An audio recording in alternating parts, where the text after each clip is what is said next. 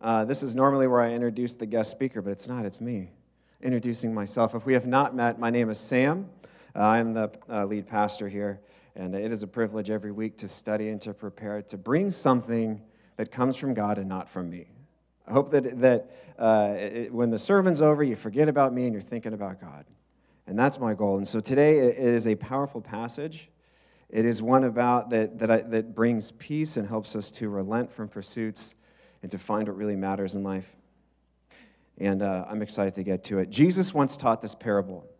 He talks about there's several types of soil that represent people. And what it is, is it's the way that we respond to the true wisdom of the gospel, God's truth, what comes from heaven, that message to us, and how we respond. He says some seed, uh, or some soil, which is some people are like uh, the soil that, uh, that has birds all around, and the seed gets scattered onto it on the, on the road with the birds, and the birds come and they snatch it away. In the same way that Satan would come and wisdom gets scattered out, and then it gets twisted and morphed with, with half truth and, and with, with contradictions, and it gets pulled away by the dark powers of this world. Other are like uh, rocky places where the seed hits the ground and it sprouts up very quickly because it has nowhere for the roots to go. All the life goes up, and it looks great at first, but as soon as the scorching temperatures come, it dies and withers. And this is those people that receive God's message with excitement, but they have no roots. They're not rooted with people, they're not rooted in relationships, they're not rooted in wisdom. And as soon as the scorching temperatures of life hit them, they fail. But the kind that I'm most interested in talking about today is the kind that is mentioned in verse 14 of Luke. Luke 8, uh, verse 14 says, The seed that fell among the thorns stands for those who hear. But as they go on their way, they are choked by life's worries, riches, and pleasures, and they do not mature. I find it very interesting that anxiety and riches are presented as two sides of the same coin, because indeed they are. Uh, the statistics show that of last year, 41% of divorces listed the number one reason why was financial concerns, differences of how to spend money, or financial stress. Inner peace uh, by wealth is routinely proven itself to be a lie. We had a men's retreat years ago, and we had Jerry Cook uh, come out and speak. He's, he's a, a very uh, influential leader in the Foursquare Church in, in our area. Uh, his church planted our church back in the day. And so Jerry Cook came and he said something. I know it's not a Jerry Cook original, but it's good, and he's the one I heard it from, so I quote him when I say it. He said, We spend our lives working jobs we hate, to buy things we don't need, to impress people we don't even like. and uh, an awfully cynical version of the American dream, but he, uh, he's brutally honest. You know, there's a reason why we call articles of wealth, the trappings of wealth. There is a trapping nature about it, and so potent is the trap that it doesn't take being a Christian to recognize it. You know the, the song Hotel California by the Eagles? Uh, for, did you know they used to say that song is about writing of the Satanic Bible, which actually is not true? First off, it's not about the Satanic Bible. The Satanic Bible was not written in Hotel California. Um, it was written elsewhere. But uh, what it is is the, the band, the Eagles, they grew up together as, as kids. And they, the, down the street from them was this fancy hotel called Hotel California. And back in the 60s and 50s, in that time, people would go uh, just to go have a weekend at a hotel nearby, which is crazy to me. I would never do that. If I had a weekend, I'm not going to go stay in a hotel uh, somewhere nearby. I'm going to go somewhere fun. But apparently, that was a thing, and they'd sit around the pool. It was very opulent, very wealthy. And so for them growing up, this hotel represented this, this uh, Southern California materialism to them. And so when they write the song, they mix it with this, these hellscape sort of lyrics uh, of how deceptive it is, how, how sweet it is on the inside, and, and insidious it is. Uh, or except it brings you in on the outside, insidious on the inside. And there's this, this overwhelming hunger that can't be satiated, they refer to when they say, uh, In the master's chamber, they gather for the feast. They stab it with their steely knives, but they just can't kill the beast. That materialism is a hunger unto itself. And lives are lavishly wasted on the troubles of this life, seeking wealth and finding peace through something that can never deliver. So, what if the wisdom literature of Scripture gave us a route around it? to get around it and to find another path. And that's the proverb, one of the proverbs we'll be reading today. Proverbs 23, uh, 4 through 5, saying 8 of the, seventh saying, of the seventh saying. Do not wear yourself out to get rich. Do not trust your own cleverness. Cast but a glance at riches, and they are gone. For they will surely sprout ring, wings, and they will fly uh, off to the sky like an eagle.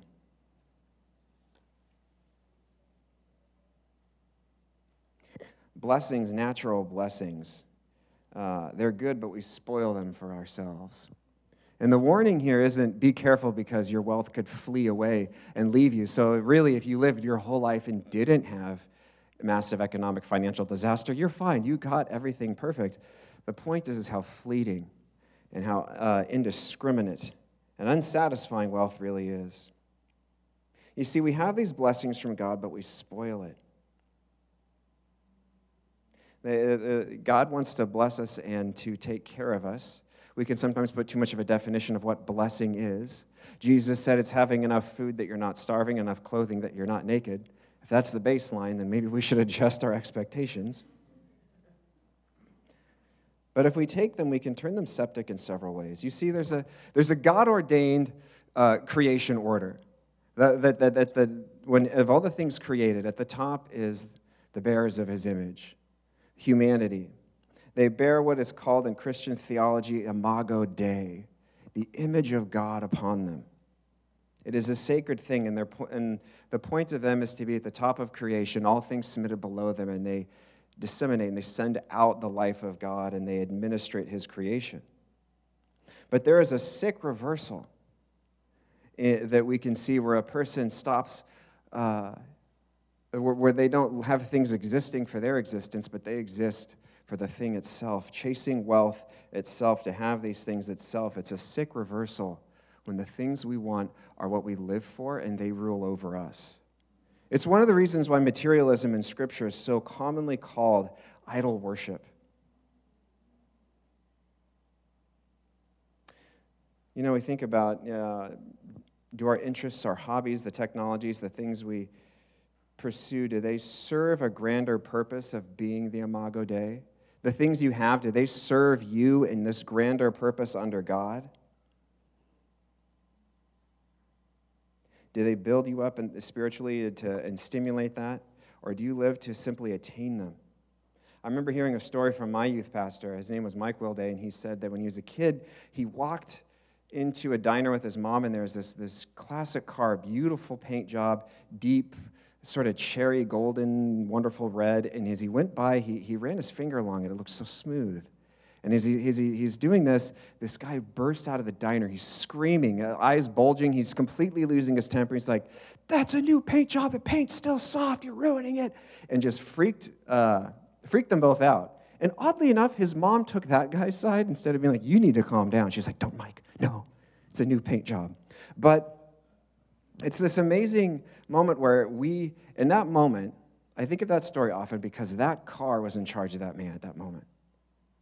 When we let the things we own get inside and they command our inner world, how we feel, how we respond, how we react, that is when idol worship is being complete in us through our materialism. That it commands us and directs us. And one thing it did between him and looking at little Mike Wilday is it didn't, he could not see the importance of that young child and being more important than his car. He missed the Imago Dei completely. Not only does our materialism rule our, make it to our things, rule our in, internal life, they make us miss the image of God in others. So, as we spoil this, I see two main ways we spoil it. One is what I call looking over the fence envy, and the things that varnish what God gave us. There's this interesting thing that was done. I heard it in a TED talk, but they did this experiment at this college where they offered a, a free photography course. And all these students are like, oh, that sounds great. And they took it and they took pictures and they developed them in the dark room. They put all this work into it. They had two classes. To one class, they said, uh, you need to pick one picture and we need to send all the other ones you took to headquarters to prove we put on this free course. And like, they're all like, you know, really gullible. It's like, oh, headquarters apparently needs our photos. They, they just believed this lie. And they picked their favorite photo. And, the, and what the professor told them is he said, You can take them all home. Take all your photos home. Each person took about six, and they said, Take some time think about it. Next week, uh, keep the one you want, and we'll mail the other ones back. And to the other class, they said the same thing. We got to send them to headquarters, and you get to keep one. And they said, But shucky darn, the mail guy gets the leaves in five minutes. You need to pick right now. No time to think about it. Grab your favorite photo. They're leaving now, the rest of them. So the other class just got rid of their photos. The other ones took it home. And then it was about four months later, they did a survey with both students to ask them how satisfied were they with the photo that they kept. The ones that had to choose very quickly, they loved it. They said, Oh, I love my photograph. It's in my dorm. It's great. I very much enjoy it. But the ones that went back and compared and spent the time laboring over them were far less satisfied. And they would say things like, ah, I wish I would have kept the other one.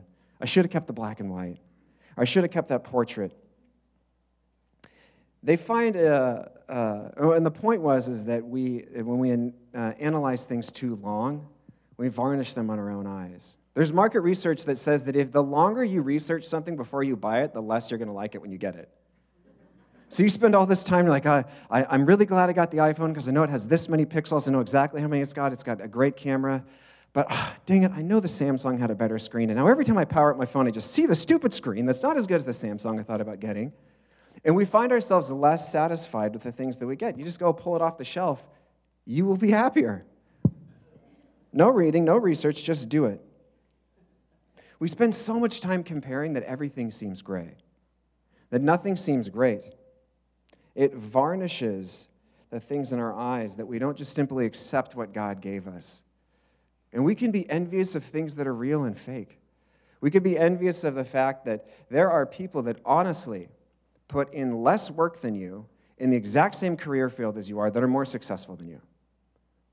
That's the reality that we all live with. Or people that, that, did the, that did worse or did something lighter, didn't put any of the effort we put in the hard things because wealth isn't fair. It's indiscriminate. It's not intelligent. It goes where it goes and does not always go to the most deserving.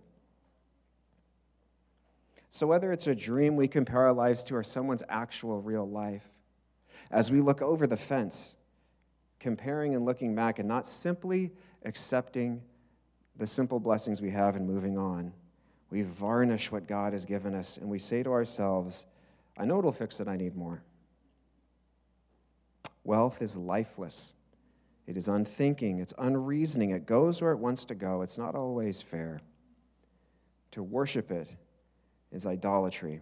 Because when we worship things that are dead, unliving, uncaring for us, that's idolatry. The worship of idols.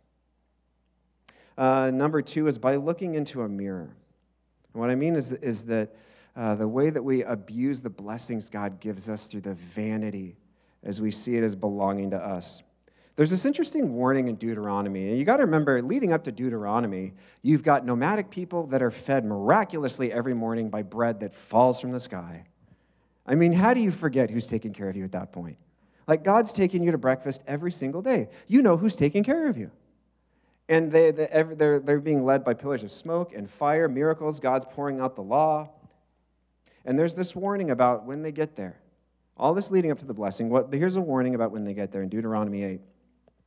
It says, When you eat and are satisfied, when you build fine houses and settle down, and when your herds and flocks grow large, and your silver and gold increase, and all you have is multiplied, then your heart will become proud, and you will forget that the Lord your God, who brought you out of Egypt, you'll forget the Lord your God, who brought you out of Egypt, out of the land of slavery.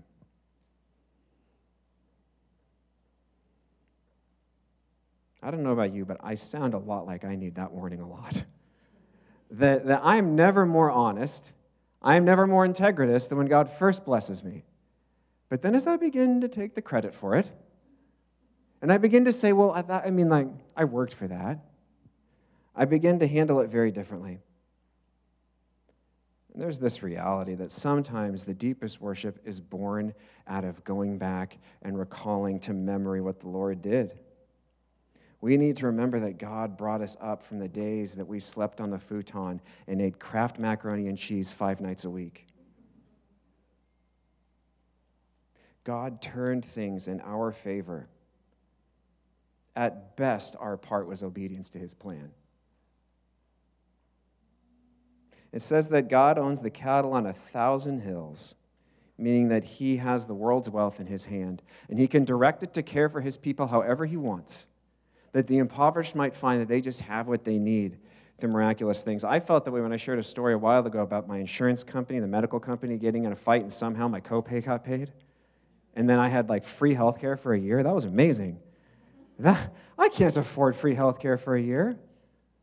But God owns the cattle on a thousand hills. But we forget this that if He owns the cattle on a thousand hills, it means He owns your hill. He gave you your hill. We are most honest at the beginning of a blessing, but it's the time that goes by that imprints some arrogance. I think when it comes to our material wealth, it's important to remember where you came from, to remember how troubled you once were the struggles that you had, and to remember this you own none of your wealth. You are a steward of something, of just a small portion of God's vast resources. And if we're really honest, we're still that desperate and impoverished person who's just a little further along in God's blessings at this point. You're still that frightened kid, that new person who, who set out and negotiated the first rent on your apartment or bought your first car not knowing what to do. The Lord still cares for you that way. Do not look in the mirror so often that we would take credit for that. So, what does Jesus have to say about forgetful and vain greed? I've got a, another little parable we'll be reading. You see, uh, someone came to Jesus with a dispute about an inheritance one day. And he says to the, he, the man comes to Jesus and says, Lord, tell my brother to share with me the inheritance. And like most inheritance debates, this is going to have uh, deep roots in materialism. And Jesus chooses this moment to teach something profound. This moment when a family is facing real loss of someone's life and instead of remaining together and being close, they're at each other's throats over material things. That is the context of this story. It says in Luke 12, he responds to that question like this He told them this parable The ground of a certain rich man yielded an abundant harvest. He thought to himself, What shall I do? I have no place to store my crops. Then he said, This is what I'll do I'll tear down my barns and build bigger ones and there I will store my surplus grain. And I'll say to myself, You have plenty of grain laid up for many years. Take life easy, eat, drink, and be merry. I'm not going to lie, that sounds kind of nice. Verse 20 But God said to him, You fool, this very night your life will be demanded of you. Then who will get uh, what you have prepared for yourself? And this is how it will be, Jesus says, with anyone who stores up things for themselves, but is not rich towards God an interesting parable because building storehouses is a perfectly reasonable, prudent thing to do. And we talked about this over the last several weeks as we've been on our Proverbs series about biblical wisdom is, is knowing what to do, had the prudent decision in the moment. But not everything that is prudent in life is prudent in eternity. I mean, bear this in mind God is not anti barn at all. He doesn't just hate barns. That's not, there's, this is no systematic theology of anti barnness. In fact, I would say that this story is extremely similar to Joseph in Egypt. They have a grand harvest, and God pours wisdom on him to build big barns and to store it up for the years that are ahead. Which really dispels the idea that God always backs certain ideas and doesn't back others. Because sometimes you build barns and sometimes you're not supposed to. And the only thing that separates the two men is that Joseph asked God, God, what are we supposed to do with it? And this man did not. One is submitted in what he has, and the other one is not. Sometimes you're supposed to build barns and store the grain for a rainy day, and sometimes you're supposed to take that surplus and give it to the poor. And this man made his own choices. What divides them is not what they do, but whether their plans are submitted to God. And therein lies the point. He stored riches up for himself, but was poor towards God. He spent his life preparing the man in this parable for what happened this side of the grave and not uh, putting any thought or consideration to his eternal purpose. I would say this, and I think this is one of the great warnings of this passage, because you read that and it's not a bad financial plan. It's prudent, it's pragmatic. Be careful of the many voices that say what you're doing with your wealth seems wise and prudent, because there's only one voice that matters, that it matters most above all. What does the Lord say you're supposed to do with your material blessings?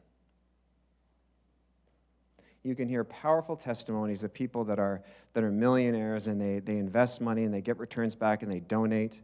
And I, and I just uh, believe their testimony the Lord is doing great things through them. And then you hear testimonies from people like Shane Claiborne. If you've never heard of this guy, he's given everything away and decided to live as a homeless man forever in a community with other homeless people ministering to them.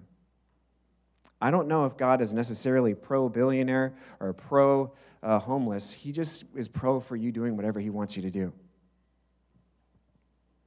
that we would have submitted lives. This man never prays or submits his plans to God about what should be done. Investment in God is not always going to overlap with financial prudence. There are some things the Lord's going to ask us to do that won't always make sense, and it's important that we listen, that we listen carefully. It says that, it, that in these latter days that the Holy Spirit would be poured out on everyone, and we can hear the Lord and be directed by God. We have someone to submit our plans to that we can get confirmation from and be directed by. We live in a kingdom under a king's resources, so we should be submitted to him and all he has for us. And at this point, whether you command great wealth or you command very little, you can handle it with integrity because it doesn't rule over you and it is submitted and you know who owns it. I see two great applications here. One is don't trust in your wealth. Saying that our life is uh, all set because of the wealth that we have. That because we, that I have a certain amount, that that's, that's the thing I find my peace in and my comfort in. Because I'll tell you, the poor man and the rich man have the same assurance at the end of the day it's God. Whether they recognize it or not, they have the same. So we do not trust in our wealth. And secondly, we don't hope on our wealth. Or hope in wealth that, that we don't have, I mean to say. Thinking that if we feed the hunger, if we get the things, if we buy the house we want, if it looks like the kind of life that we see on our phones that we wish we had, that we would be at peace.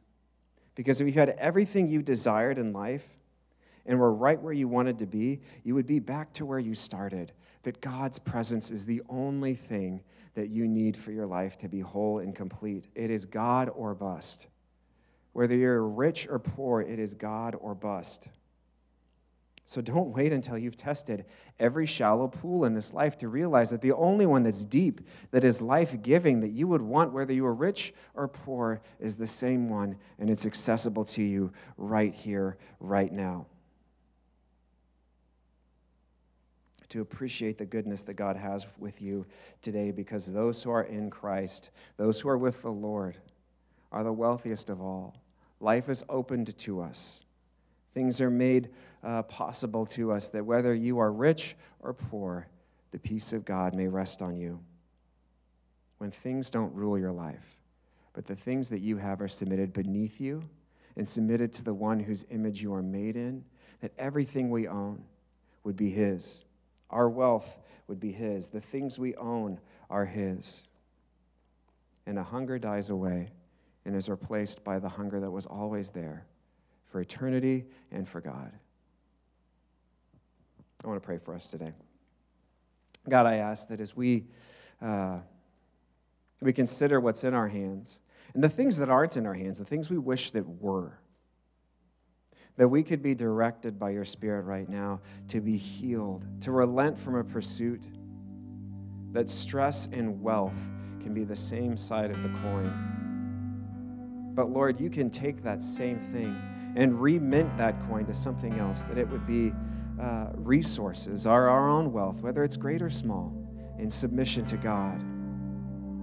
Lord, I pray that we would stop comparing ourselves to those around us. The things we see online, the dreams that we wish we had, the way we second guess ourselves in the careers that we picked. But Lord, would we see them as small static below the great and awesome calling that is in our life to be yours and to belong to you. Lord, today we submit all of our resources to you not expecting or putting on an expectation of exactly what you'll say. You may say, build a barn, you may say, give it away, but in all things, Lord, we're submitted to you. Let us walk with you and abide with you and be directed by you. And let not our material things get between us, God. Change our hearts this morning. In your name I pray. Amen.